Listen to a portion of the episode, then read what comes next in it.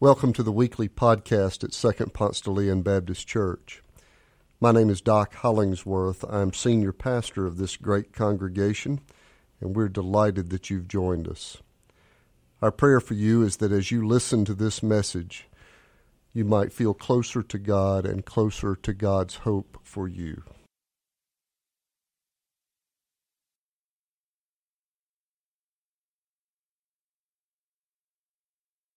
Our scripture this morning, unusual, reading from one of the Proverbs, the first six verses of Proverbs 9. Wisdom has built her house. She has hewn her seven pillars. She has slaughtered her animals. She has mixed her wine. She has set her table. She has sent out her servant girls. She calls from the highest places in the town. You that are simple, turn in here. To those without sense, she says, Come, eat of my bread and drink of the wine I have mixed. Lay aside immaturity and live, and walk in the way of insight. I read this story several years ago in one of the management leadership books that was out there. I think it was a book, uh, book by Peter Drucker, but I don't recall, and I couldn't find the story exactly this week. But here's the gist of this true story. The private golf and country club having one of their regularly scheduled board meetings. The community's leaders are gathered around the conference table, working out the business of the golf club. Uh, they're bringing all of their professional skills uh, to this leadership position. First on the agenda, they dealt with the bigger issues like uh, the dues adjustment and the, the problem they were having on the sixth hole and how they were going to manage that. They finally got to a much smaller agenda item. They were losing money because people kept stealing shampoo from the men's locker room. The, the, the, attendant in the men's locker room would put out a big bottle of shampoo for the community's use. Day or two, it'd be gone. The club's running through shampoo like crazy. So, like I said, not a big agenda item, but they needed to look at it. So they started to have a conversation around uh, the cherry table there about what they were going to do. One guy suggested cameras that didn't go over real well, the men's locker room having cameras. That idea got no traction at all. A few other ideas were offered, and then one guy said, Why don't we go down and ask uh, Billy, the locker room attendant, see if he's got any ideas? Well, the men adjusted their Ivy League ties and kind of rolled their eyes, but nobody had a better suggestion. So they recommended that the guy who had had that idea go down and see if he could find Billy and ask while they got to smaller, some more smaller agenda items. Well, he goes down, he finds Billy, he's in the shoe shine station, he's folding towels, and he, and he offers to Billy the problem that they're dealing with upstairs. Billy says, Mr. Allen, I'll tell you what we ought to do. Next time I set out a bottle of shampoo, I'll, I'll take the top off of it and just throw it away. I don't think any of those guys are going to throw that shampoo bottle in their gym bag if the top's not on it, do you? There's a difference between knowledge and wisdom. The ancient Israelites actually were in favor of both. They didn't set up some kind of uh, either or, you know, like some people pursue knowledge and other people pursue wisdom. Instead, they celebrated both. And our Bible contains this wonderful collection of wisdom and gives us a glimpse at how they transferred wisdom from one generation to the next. And the collection of these books, referred to as the wisdom literature of the Old Testament, and they capture what our ancestors valued and how they communicated these values to their children. Well, uh, most of the Old Testament, as you know, is this age long conversation between God and God's people, between Israel's covenant God and the chosen ones, chosen to hear God's call, God's commandments, and serve out God's divine purpose on earth. So most of the Old Testament is, is kind of written in the corporate. Hear, O Israel. A dialogue between the God of Israel and the people of Israel. But the wisdom literature takes a little different turn. It's, it's got a distinct focus and flavor. The wisdom literature, Proverbs, Job, Ecclesiastes, Song of Solomon, addresses the individual. What does a wise person do or not do? What are the marks of maturity? What is the combination of wisdom and knowledge that results in good judgment? How do we pass along the wisdom of our ancestors to the next generation? And the book of Proverbs is a collection of these sayings, mostly geared for the education of children. They're, they were just repeated over and over and over in the house and out and about. And they're written in these little pithy statements because it's easy to remember, easy to memorize, and that way it's easy to pass along. They could pass along the values of their faith and the practical advice of the generations. So, dads would be out in the field and something would emerge and they would turn to the son and say, Son, poor is he who works with a negligent hand, but the hand of the diligent makes rich. And then moms would be tucking children in at night and say, Honey, a gentle answer turns away wrath but harsh words cause quarrels.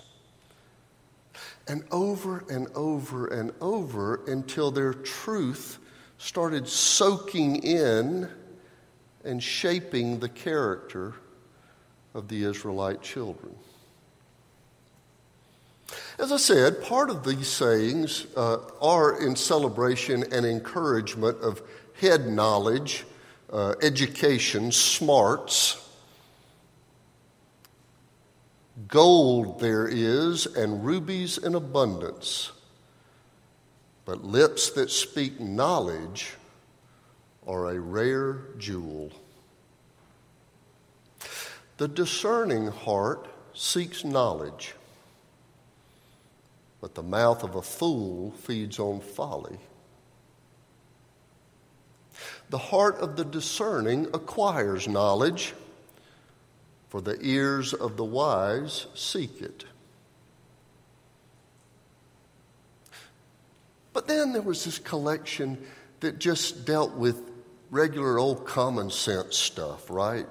Right and wrong, what is valuable, what's enduring, how do you live a fuller life, uh, kind of don't touch the stove when it's hot, kind of just practical wisdom. Better is dinner with herbs where love is than a fatted ox and hatred within. Yanking a dog's ears is no more foolish than interfering in an argument that isn't any of your business. Pretty good. It is better to live in the corner of a housetop than in a house shared with a quarrelsome wife. Thus saith the Lord. But some of the Proverbs highlight the virtue of wisdom. Not, not knowledge, but wisdom. Wisdom is, is the pattern of living that is faithful to what we know of God. Wisdom is following the rules that run beneath what we see. Wisdom is the alignment with God's love and call and purpose. And by the way, as we're about to see in this first example, wisdom is always personified in the feminine. Melissa likes to remind me of that. Wisdom is always personified in the feminine. Hokmah in the Hebrew, Sophia in the Greek. Do not forsake wisdom, and she will protect you. Love her, and she will watch over you. Wisdom is supreme, therefore, get wisdom. Pride only breeds quarrels, but wisdom is found in those who take advice. How much better to get wisdom than gold or to choose understanding rather than silver? And our passage for today, Lady Wisdom invites us into her home. Where the banquet has been set, the wine has been poured, her bounty is available to everybody. Wisdom has built her house. She's hewn her seven pillars. She's slaughtered the animals. She's mixed her wine. She's set her table. She sent out the servant girls. She calls from the highest places in town. You that are simple, turn in here. To those without sense, she says, Come, eat of my bread and drink of the wine I've mixed. Lay aside immaturity and live, and walk in the way of insight. We are all invited to Sophia's house for all the wisdom we can hold. But somewhere along the line, don't know exactly how or when this change started. We started to adopt the values of science and data and smarts and, and elevated knowledge and education while diminishing the value of wisdom. The, the pursuit of education at the, at the expense of any kind of moral formation smarter, eh, wiser. The demand for entrance into a good college has created fierce competition, while the pursuit of wisdom has kind of gone the way of men's hats. For the Israelites, they were both essential. I suppose the most cartoonish example of this imbalance was the story from just a few years ago. You remember when the celebrity parents uh, went to jail for bribing their uh, children's way into prestigious universities. You see, a degree from Stanford, very valuable, very sought after. Honesty, integrity, wisdom, Our Hebrew ancestors would be astonished to learn that room, board, and tuition at Emory this year is $72,000. But they might not talk you out of it because they valued education, knowledge. Besides, not everybody can get into Mercer. I know that. But I think they'd be more astonished at the way we have treated what they thought was an essential pursuit of wisdom as just unnecessary.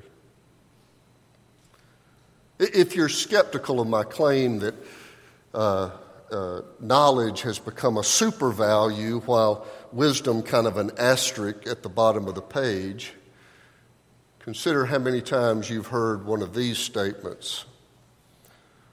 My son is falling behind on some of his prayer disciplines, so we've hired a tutor. I cannot miss one more Sunday of church. I might fall behind on my pursuit of wisdom. We moved to that part of town because we did some online research and we found the church that we wanted our daughter to attend. Nothing compares to a solid faith formation to get our kids started off on the right foot. And no good parent would say, I want my child to be smart, but I don't care if she's good or kind or wise. But when the Proverbs say, How much better is wisdom than gold? To choose understanding rather than silver. I'm just not sure that most of us act like that is true. It is bad news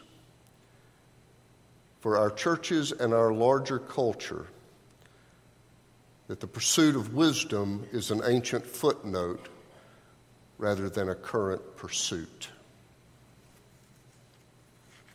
We, we can't get wisdom quickly, you know that. We, we can't buy a stack and get caught up over the weekend. Wisdom isn't found uh, in the, in the self help section at Barnes and Noble.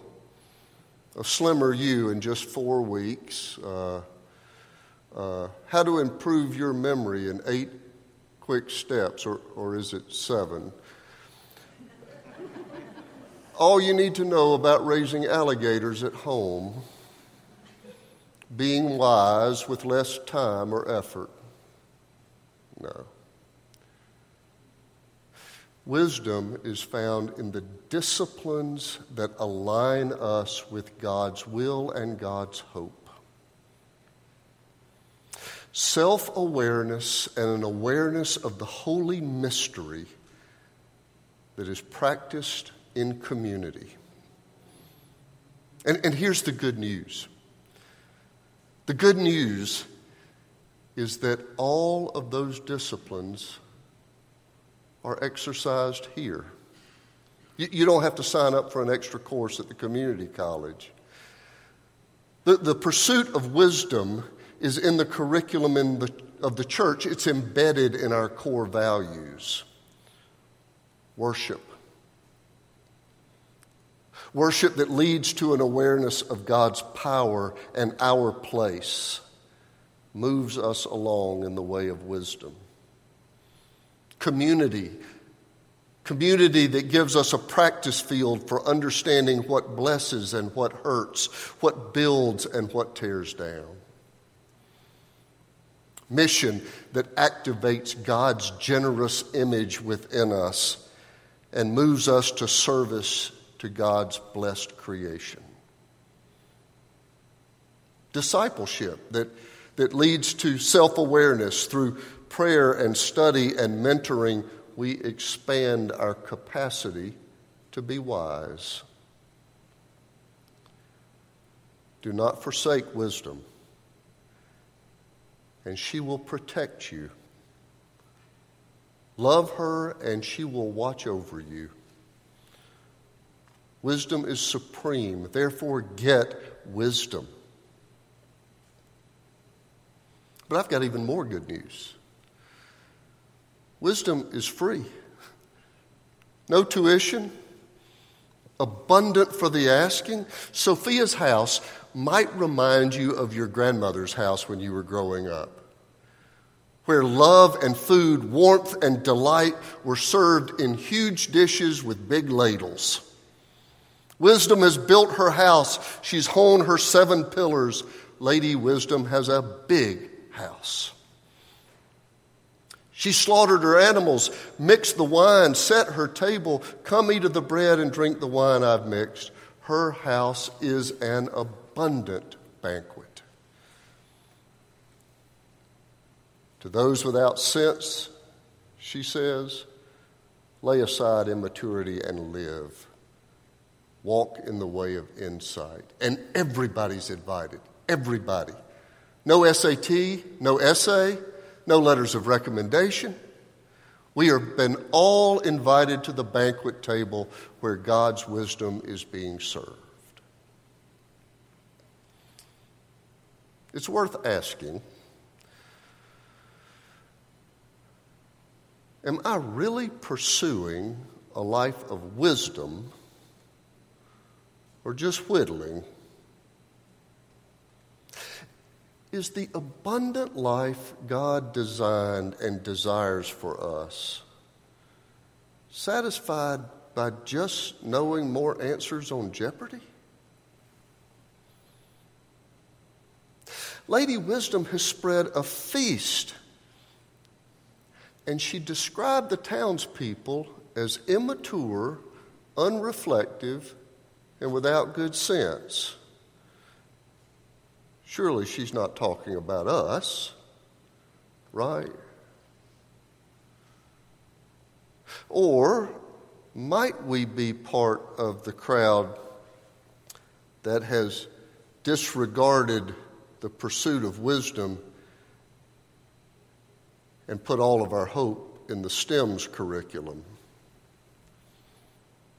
It might be worth thinking at a deep level about whether we are squandering the call to life abundant by not taking seriously what the Israelite sages taught us that the pursuit of knowledge and the pursuit of wisdom are equally important. How much better to get wisdom than gold? To choose understanding than silver? Do not forsake wisdom. She will protect you. Love her, and she will watch over you. Wisdom is supreme, therefore, get wisdom. And her banquet table awaits for us all. We have all been invited to come and eat. Thanks be to God.